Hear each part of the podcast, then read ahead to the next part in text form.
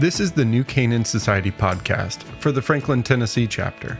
We are a group of men who gather together to encourage each other in friendship and in faith, and to support each other to be better husbands, fathers, and better men in the marketplace and in our communities.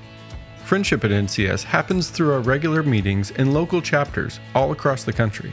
The Franklin, Tennessee chapter meets the first and third Thursday each month at Puckett's Grocery and Restaurant in downtown Franklin from 7 to 8 a.m. This podcast is sponsored by Harrington Interactive Media. Working on a book? Let us help you get it to print. We can edit your book, design the cover, and help you list it on Amazon's print on demand services. See examples of our work and connect with us at harringtoninteractive.com. In this episode, we hear a conversation with Keith Getty, recorded on May 2nd, 2019. Good morning, brothers. Um, my name is Wes Yoder. Most of you guys know that, but I'm back uh, from a couple of weeks in Europe uh, where there are sparks of light all over the place, people coming alive in Jesus and uh, in Father, Son, and Holy Spirit. One of the things that uh, became very clear to me is the depth of the hunger that exists and is so visible in places throughout Europe. Um, and and one of the one of the key messages of the last two weeks in the in the events that we held was that following Jesus is a way of life. Um, one of the things that I that I wrote down just as a in my own meditation was um, that I wanted to share with you while while there was that discovering my humanity in Father, Son, and Holy Spirit is like coming home to discover my dwelling place in Him. And this is one of the messages that we have as we uh, work to build uh, friendships that are deeper among men, uh, vibrant relationships that carry us uh, through the rest of our life. Uh, so many men came up to, to us in Europe, and so many wives and girlfriends saying, uh, I don't know how to reach my husband. I don't know how to talk to my boyfriend. Uh, one young lady said, I, I wrote uh, a note to my boyfriend today saying, Why can't you talk to me about your feelings? And he was honest. He wrote back to her and said, Because I don't know the words. And one of the things that I hope happens here at uh, New Canaan Society and our gatherings and our uh, meetings around food and around Jesus and around the, our tables is that we learn the words uh, of our hearts so that we can say, I love you to our children we're not going to be like the fathers who could never say that to us, or, or the grandfathers that never said it to our fathers. And we have um, the incredible opportunity of changing the next generation because of our life. Uh, if, you, if you have a legacy uh, that has been one where father never said, I love you, never could say, I'm sorry, never could say, I'm wrong, maybe you're in a family that, that had abuse and that kind of thing, it can stop with you. It does stop with you. It stops right here in the name of Father, Son, and Holy Spirit. And so that's one of the things that we're about here. Uh, and building the deeper relationships that are life giving uh, for men and brothers uh, here in this community. And it may not look like much 100 uh, guys meeting twice a month, but I promise you, if, if, if following Jesus is the way of life and we stop the generational things that have happened in our life, and we can do that together. You can't do it alone, so don't even try, but we can do it together. The change that will come from this room to our community is profound, uh, absolutely profound. Uh, we have a, a, a, really beautiful morning uh, here. There's going to be a conversation uh, with Keith Getty, and there's going to be a little bit of music. But before, Keith, come on, let's find a microphone. Uh, why don't you take this one? But we, we've got a, oh, Barstools, yeah, for an Irishman. Thank you. This is a book. Do you know somebody who could promote a book for me? I know. Can you imagine? Can you imagine? Are the there Amish, other, the Amish and the Irish. Yeah. Are there other other Amish, uh, other Amish, other Irish guys in the room? Let's see. Irish heritage. Come on.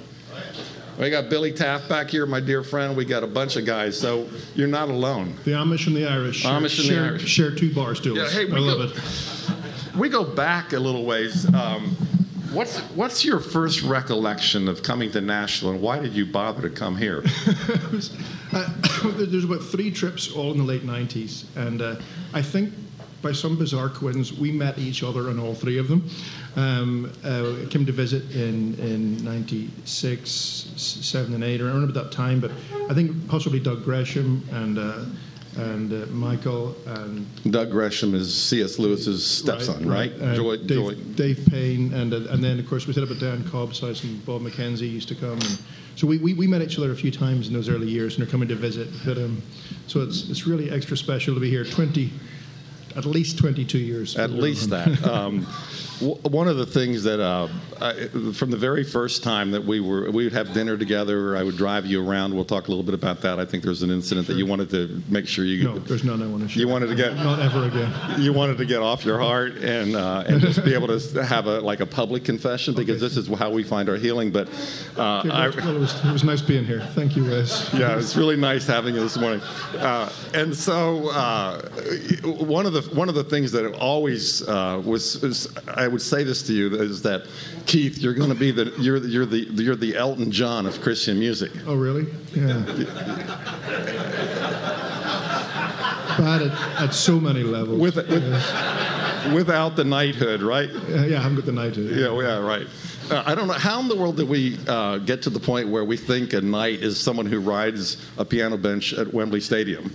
isn't, isn't it supposed to be more? Anyway, let's we can just leave that alone.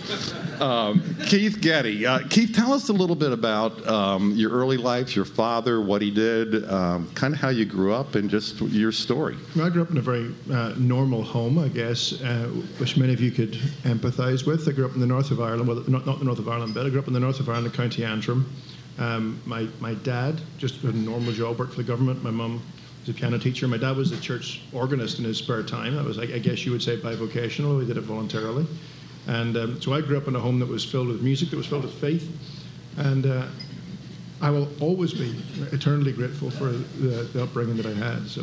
So what what uh, you started music early on. You had this influence from your father, but um, do you, I mean, like most musicians, don't know how to do anything else. I mean, I have friends who are musicians who don't know how to operate a screwdriver. But I mean, did you did you do other jobs growing up, like most no, kids? I've, I've never, I've never even done a summer job. I've, I've always just been in music. I, I managed to con them a little bit because I kept saying I wanted to do these summer outreach teams. It was really important to my heart, and that got me out of doing summer jobs. And then after that, I started to get in. By the time I could start to get music scholarships, then I then I dropped the outreach teams, and did that instead. And so I never actually, I've never actually gone to work my whole life, which is a, which is kind of pathetic. And uh, uh, but um, well, you look like you've been working pretty hard. So I mean, it's like you, it's not that you, you've you've learned something about work, obviously. Well, you know, it, it's an interesting thing. I mean, I, I think uh, at one level, you know, one became very ideological. I grew up. I started. We started a boys' group, a, a kind of an, a, a New Canaan society for 17-year-old boys, when we were uh, in, in upper in final year at high school. And, and, and frankly, I think I can say this here, but um, the reason the group was started initially was to clean up our conversation. How do you clean up your conversation on Saturday night? Because we wanted to please the Lord, but we were 17 and we were boys.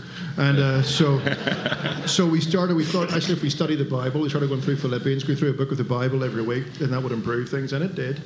And in the providence of God, uh, seven of that group became pastors. Five of them went to Oxford and Cambridge, and all of them became pastors. There was just one guy who's a consultant doctor who in, in Cambridge now who who preaches two Sundays a month at his church, and then myself. We're the only pagans in the group. And, uh, The and, uh, preacher in the music. yeah, yeah. So, so it's, it's been a, that was an amazing story of how God took a, a group of random guys in a random town. But, but, but all that to say, I, I became very. What I began to learn was that you know, when I read people like my heroes like Martin Luther, and you realize that he talked about the Reformation of the Christian life, and you know, he, he was he had a really wonderful understanding of both theology but the joy of life and living a very full life. And but he said Reformation happened through the preaching and the singing of the word. And of course, our generation, the observation one makes is there's an awful lot of preachers preaching Reformation and the Bible. There's not so many people really trying to teach the Bible through songs. The Yeah. emphasis is shifted Right. other directions. Uh, not all of them wrong, but but certainly the emphasis has shifted their direction. So I wanted to really teach the Bible through through modern hymns, and so that began in, in, in the providence of God. The first hymn, which we wrote, you know, sort of 25 at the time, uh, was in Christ alone, and then that really opened the door to this work. And so, and so, I guess because we're kind of in a, in a lonesome lane, uh, we've had to found companies and, and manage things and and grow up and actually have to take responsibility in a Yeah, kind of a rude right. awakening. There's something about being self-employed that kind of cures the common cold straight away, you know? They didn't tell you you're going to have to make payroll or any of that. You could build a company for yourself if you can build it for someone else. But who said we had to pay our taxes? I mean, how do we do this, right? yeah, yeah, no, I was, I was, that was in. Do, you have, do you have to pay tax? I, I, Okay. Well, if you're Irish, I don't know. I mean, I'm not. You know, Billy Taft can help you with that after the fact. So, uh, but uh, going uh, just uh, from your perspective now, and looking back at that young 17-year-old Yeah. group, what advice do you have for yourself and your buddies at 17 Oh, now gosh, from your perspective? There, there's so many things. I think probably the thing that sticks out the most is, is um, I had the privilege of one night, Professor John Lennox, the, the mathematics professor at Oxford, came to Northern Ireland. He's from Northern Ireland, and he came and spoke at an event, and we talked ourselves into going to his house, going to the, the host house for supper afterwards. We just wouldn't give up, and so Yeah. they, why don't you all come for supper?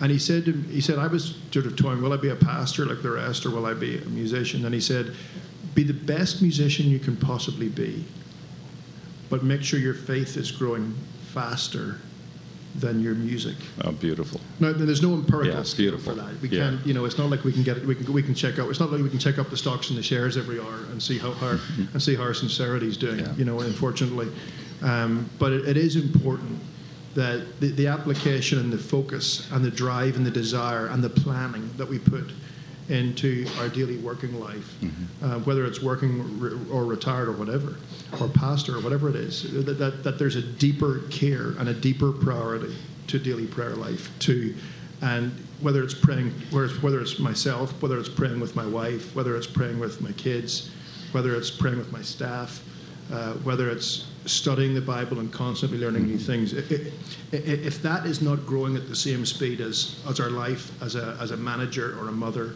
or a, or a minister or whatever, then there is a there is a, a breaking that's going to happen. And so that, you know, I, I've finished every year in my life feeling I haven't succeeded the way I'd like to, but but it's constantly there. Mm-hmm. You know, we it's more you finish a week and I, I still try to ask the question. So how did we grow in our in our prayer life and in our knowledge of the Lord this week, over and above? You know, how, where were our sales targets or our writing targets or, Right. or whatever else? So, So you you've had uh, some incredible experiences while here. One was being on staff with Alistair Begg. Uh, I was never on staff. you were never on staff. Why? Why is he this? was my he was my buddy. I He's your buddy, there, okay. yeah. But We- you, you were on staff with, with a couple of churches at one point. No, No, I've never been. In, I've never had a job. See, this is the mythology. No, I'm, I'm, I'm, I'm clinically unemployable. I, I'm trying to give you some credibility here. So, so you so you have a friend. His name is Alistair Begg. Yeah, yeah. Do you have any other friends? as or- much as as much as as much as you as much as as much as you can like someone from Scotland, yeah. So Yeah, he, he reads that heretic George MacDonald and likes him. I mean, I don't know what you do with that as an Irishman, right? Yeah, Yeah, incredible. So, um, you you made a turn um, away from what was kind of the popular development of Christian music back in the late '90s, and uh, and I want to talk about this for a minute because um, I, I I worked early on, as you know, as an agent in, in Christian music when we had Jesus music, we had folk, and we had rock, we had almost you know jazz, we had uh, stuff that was a, you know almost metal, we had uh, Michael Card. I mean, we had all kinds of early uh, variety. And it seemed to me that as time went on, um, the, the purveyors of Christian music took this wide dynamic range and, and kind of squished it into a monotone and killed it. Uh, and I can say that now because I was a part of creating some of that. Um, but, but it seemed that music became boring. Uh, I, I lost interest in it uh, when when the CCM sound was take it or leave it. This is what you do. Bring me something in this in this genre, and you saw some of this and turned a different direction. Let's talk about that for a bit. uh, that's probably an overstatement. I, I've actually never heard Christian radio. I've never in my life listened to it, and I know no, know nothing about it. Um, I've never been to a Christian music concert, so. Um, I, I- I'm actually pretty naive to whatever happens there. I, our, our- our goal was pretty much to try and help write hymns that teach the faith. Yeah. And so we have really, you know, and I guess, you know, I'm a classical nerd from Ireland, you know what I mean, who, you know, who, who kind of likes historic church music, but also I like, you know, more classic songs. And so I, I've, we've, uh, we've really just focused on trying to write hymns that, that, that, that give people a bigger vision of, of God because, because what we sing you know, affects profoundly how we think, how we, how we believe, how we feel. What, most of us know more verses of Scripture from what we have sung in life than from what we've been taught. Sorry, pastors. Uh, that, but, but secondly, it affects our family lives. And, you know, as a, as a father of four little daughters, uh, you know, I'm conscious that every child has a song, you know, and uh, I want to make sure the songs that are in their hearts are good ones. You know, we're just laughing this week at the, uh, at the release, and, and we're friendly with you know you know Taylor Swift's management, so there's no there's no offense meant. But you know, like even we grew up with Bridge Over Troubled Water right. and Wind Beneath My Wings as love songs. Even I Will Always Love You seemed to step down. Her love song that came out this week was called Me. Right. That's quite a philosophical shift in love yeah, songs. Yeah, yeah. But it's a love song of the modern age. So, you know, all children have songs. All grandchildren, they've got songs. So if they're not songs, of, if they don't have a core of songs of the Lord as well as all these other songs, I mean, and I love, I love, bro, I, I have a very eclectic listening taste. And we listen in our house to all kinds of stuff. And uh, my girls dance to the best of Frank Sinatra really well. Um, we need to have songs that they can carry with them through lives that help them understand the beauty, the beauty of the Lord above all things. And then, of course, it binds together. It should bind together churches as well. And so, so, so that's really what we've been. And as we've developed that, we've tried to write, we've tried tried our best to write, and then find opportunities. So, so you know, we actually thought about it in phases. We started a we started a record label to get the songs out. We started a, a touring company to travel around and introduce the music, and then we um, got involved in education with the Sing Conference uh, here in the city. We started a, a, a family foundation um, developing it in the, in, in, around the world, and, and, now we're involved a little bit more in education. So we've just each time really just tried to say, what's the next thing we need to do to help um, build deep songs into the church? We haven't really, we've never, along the way, if it's helped to do a distribution deal with with with, Bill, with Capitol and Bill Hearn or whatever to help us get secondary distribution, right. we've done that, but we've never really uh, maybe we should have more. I, uh, perhaps I should have. I don't know. But we've never really engaged. So well, it's sort of sort of like the Bill Gaither model, and looking back about should have, could have, would have. Uh, he did it his way, and it yeah. seemed to work pretty well. And I think yeah. you have a model that's that's working well. And I got more uh, hair. I got more hair. You got more hair than Bill. This is, this is uh, mine. Bill Bill wouldn't argue that. Uh, Bill, we had a when when Bill came to speak for us here at NCS uh, we asked everybody to wear hats because uh, it was too early in the morning, he said, for him to get up and bother shampooing his hair. and and so everybody wore hats in honor of Bill that day. Yeah, we, we, we, could have done that for you if you wanted us to. Uh, talk talk for a bit about um, you're a, you're a musician and you you play in in what I call the sandbox of God's creativity, the sandbox of ideas, and it's a musical uh, playground for you. But talk about uh, creativity inside your relationship with Jesus. What does it What does it mean? Uh, just Just give me. I know you've thought about this oh, some, but yeah, it's it's kind of a, a, wide open question, so you can take it anywhere you want to. But it's it's to me such an important theme. Uh, we had Charlie Peacock here a couple of weeks ago talking about yeah t- yeah talking about creativity, the image of God, uh, what it means for the likeness of Father, Son, and Holy Spirit to be displayed through us in, in our creativity. Give us some thoughts on that. Well, well Charlie's coming to the Sing conference this year to, to speak in that because he knows more about it than I do. So, He's the new C.S. Lewis in our community, I think. Uh, so, um, well, I, you know, gosh, I, you know, creativity. I don't know where to start here. Um, creativity, you know, uh, I, I think for me as a hymn writer is is trying to help is not trying is not trying you know some of my friends from the reform background especially are very keen to you know get now that we write hymns is let's get the big doctrines and songs right. and make it like theologically sound and, and singable and it's like they don't even they don't even smile the whole time and it's like and I'm going well let's that's all. That's You've all seen those those uh, Irish Reformed uh, preachers on the street well, no, in the Belfast. the Irish Reformed guys smile. Well, but, some uh, of them, the ones I saw oh, no, in Belfast on the street didn't. The angry street preachers. Yeah, yeah, the angry ones didn't. Yeah. Avoid them. Avoid them.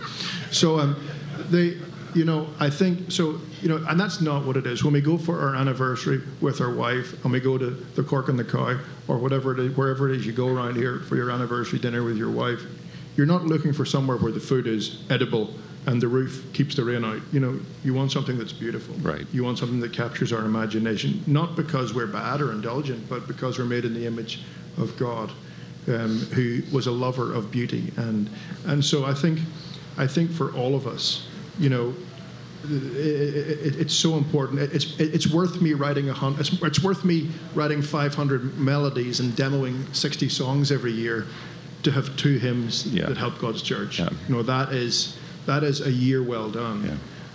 Not because it isn't actually about a message. It's about creating a message that is uniquely beautiful and it says something that I guess it's, in one sense it says something that nobody in history has said quite that way. Right, You know. So right. so the challenge is so it actually is hard work as much as who are we kidding? We're still musicians. You know. Um, I think over the years, creativity. Um, we have a very unusual, I guess, in some ways, life for, for not least of all because I, I, I work I work with my wife. We write songs together. We're artists together, and we've founded a family of companies together. And we've actually we're, we're married 15 months, 15 years next month, and we've actually never had a night apart. So we've pretty much done all of life together. And uh, part of that is a protection thing for us for any number of reasons. I just thought, you know what, this is going to be awkward, but for the two out of a 100 times it's awkward. 98 times is better. Yeah. So I've just gone with the awkwardness and missed. We missed out. We missed out on a huge opportunity last week, which we can never get back again. But that's okay because of all the things that were good, Yeah. you know, out of it, you know. And uh, but one of the things I've learned from that, and I'm not sure. uh, I guess it's related to creativity. Is is that it is rare. It is rare that your wife does not make you wiser. Do you know what I mean? So, so you know, for example, we we we we've, we worked really hard over the years at praying together. You would think if you're hymn you'd pray together lots. No, your husband and wife, you've always 20 better things to do than praying together. And uh, uh, so at one point when she was pregnant with with Tally, our youngest, one morning we we started to pray together, and she goes, "Sweetheart," she goes, I went, what she goes, "I didn't sleep last night. I'm feeling nauseous. The last thing I want to do." Is look at your smug face and smell your aftershave while you pray with such confidence. Would you mind writing your prayer out in a text and texting it to me? So, Nice, nice. so, so I did. I wrote. I journaled my prayer that day, and then I wrote her a little prayer at the- at the front of it just Yeah. for her. And then I said, "Here's the prayer I prayed." And we started doing that. And I say that to you just as a practice. I, that, that at that point in our marriage was transformative Yeah. because the importance of having that kind of relationship with your wife actually not only secures but frees you in your work, whether whatever kind of creativity or actionable thing it is. And to live life like that, I think that is that is a thing that has taken us many years of work and many we've we've fallen off the horse so many times Yeah. with this, but you just keep getting back on. And so I think I have learned that, and then just also the value, you know, the value of, of local church. We go to Village Chapel in Hillsboro Village. We just live in, it's in the Green Hill side of Hillsboro Village. We live in the Hillsboro Village side of Green Hills. And, uh, you know, that, being stuck into that community now for nine years has been wonderful. Charlie sits behind us Yeah. and lives across the street, and so that, that's nice. But, um, but you know, that's a that's a community that's been, I think, important. and then just you know, having quality friendships. You know, it's a uh, it's, it sounds it's a really boring answer. Were you expecting something like from like from from C.S. Lewis or Tolkien or something there? No, no, no, no. I was expecting kind of a Keith Getty thing, and I think we got close, didn't we? Okay. Yeah. No, uh, Sorry, but you, you touch on something that I think is really uh, important to men because we, you know, we go to these marriage seminars maybe once in our life, and we go, I can't live up to that, or we, Yeah. you know, we go to Promise Keepers, and it's rah rah and it's beautiful, Then but then break, we then you break your promise. yeah, and, and we should have probably called it Promise Breakers, you Yeah, know.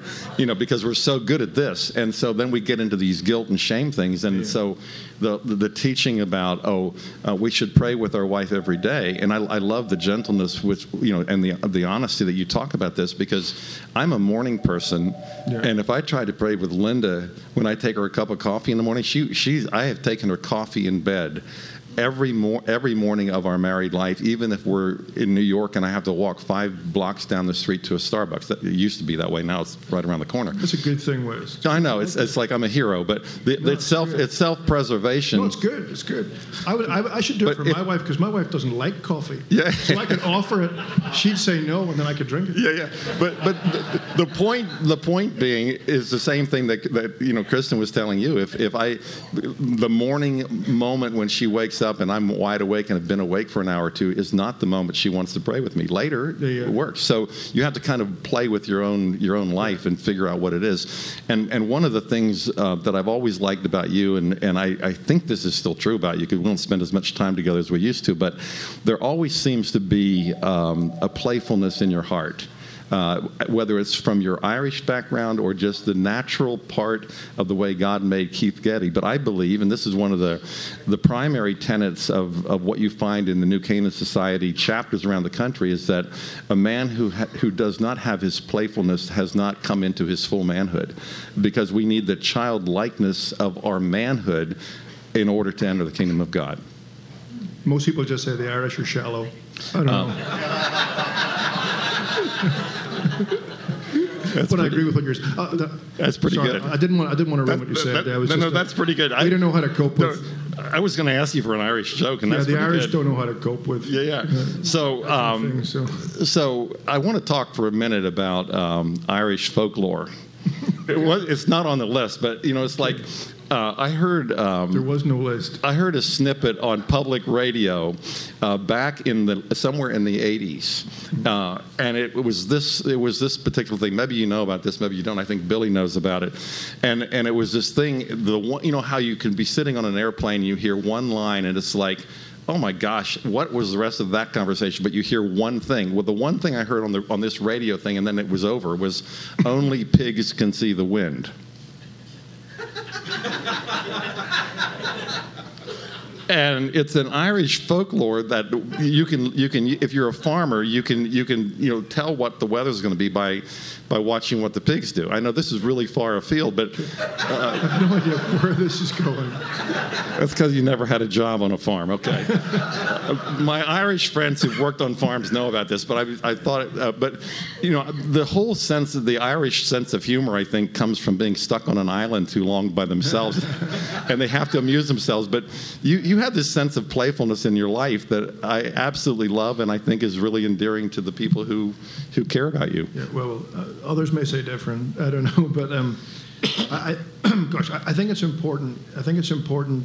You know, when, when I was when before I was a hymn writer, when hymn, in my twenties, hymn, hymn, hymn writing was essentially my what the New Testament folks would call tent making. So, so, or sorry, I had tent. I was tent maker. Then I had hymn writing. My tent making was as a, a musical arranger, composer, and uh, we did a lot of work in Prague. And I used to work with a lot of my a lot of the guys who worked in the orchestral sessions were, were Jewish guys, and most of them didn't believe in God. And we, but we used to these, we used to go out for we used to go out to the, the bars afterwards downtown Prague and Wenceslas Square, and it was great fun. But um, they would always talk about how you know the Christians don't know how to Sabbath, you know, and uh, it was a kind of a common theme they liked to hammer at us, and uh, because of their sense of festivals and sense of that, th- that kind of thing. Now, you know, in one sense, if if you are a Christian or you've got Christian friends and all they want to talk about is drinking and the cool new restaurant and, and that kind of stuff, if that is if that is their if that is their life, then that's actually paganism in case you hadn't worked out. So so begin to be suspicious about what direction their spiritual life's going. But at the same time, uh, you know, part of the Christian life is is celebration and is eating and drinking and dancing to the glory of God and enjoying life and uh, and and Sabbath and rest and uh, so I think I think those things are important. Um, you know, you know, personally, I'm pretty simple in that in that in touring what touring season's different, but uh, in a normal week, I you know you know we go home in the in the, in the evening and, and we have a good time. Do you know what I mean? We just we, we do a lot of just a lot of, a lot of fun stuff and enjoy.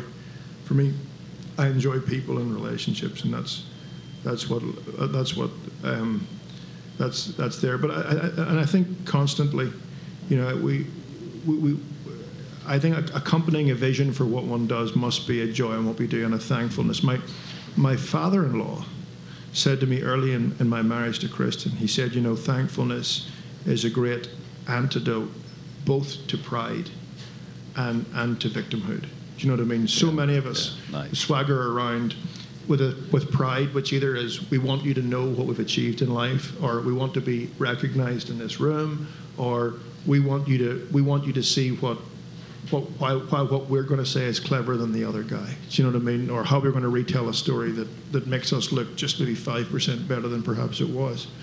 Um, or maybe we haven't even analyzed ourselves that much to realize that's what we're doing.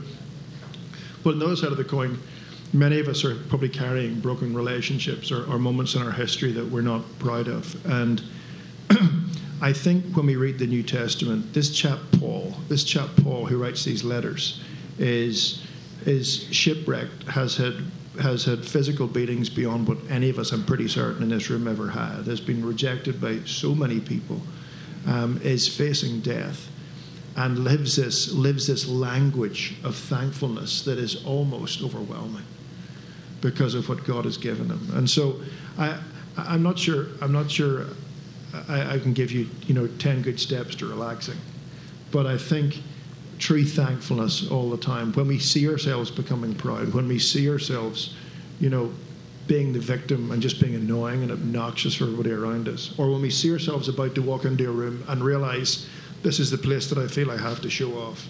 Do you know I mean? Just know when those times are, yeah. and when we feel insecure, and, and, and develop thankfulness.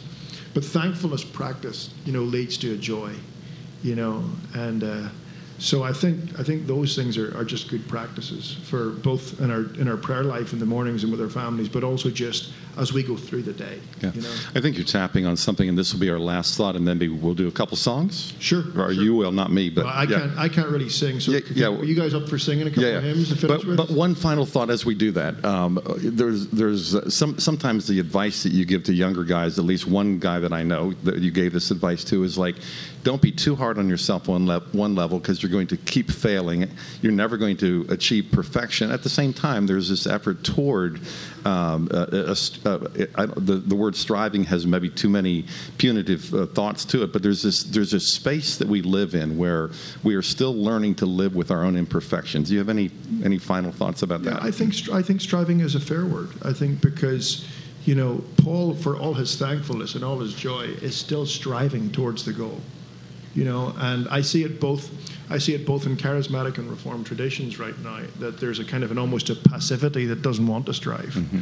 And actually, striving is part of it. It's not a it's not a fundamentalist guilt-led fundamentalist or Catholic guilt-led striving but it's living with this gospel, but striving each day. We've, you know, li- you know, eternity is long, and life is short.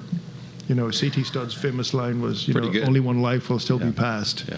Only what's done for Christ will last. And so I think each of us, you know, want to be striving. I mean, and I had to, I had this had this conversation with myself this morning when I woke up and realized all the things I had. We leave for Ireland. We live three months a year in Ireland. We're leaving in ten days, and we, I, I'm about to face. One of our executives is picking me up. I'm, I'm facing six meetings today, so I'm having to make decisions, and I'm having to realize actually, you know, we want to strive towards the eternal things. These things are decisions. They are important. They have people's lives are, are are involved in them. We want to be sensitive and wise, but actually, the eternal things are the things that should be keeping us awake and striving towards those. So I think that's. I think that's just at a practical level, constantly. The Psalms are, are there are Psalms are to use your your playbox where there are playbooks of our emotions. Do you know what I mean? And God gives us emotions so that they draw us to Him.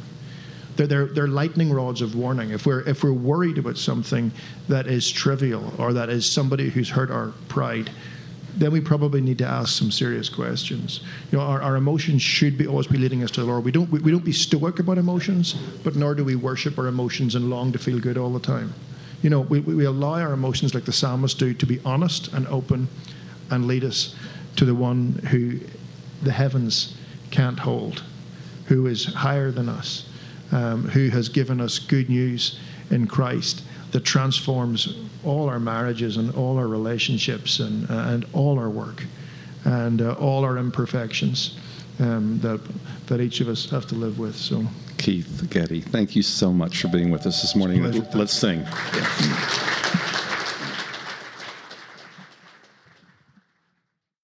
You've been listening to the New Canaan Society podcast for the Franklin, Tennessee chapter. Remember to check out Harrington Interactive Media and get your book to print. They edit, package, and help you put your book on Amazon if you're an author, organization, or a publisher. That's harringtoninteractive.com.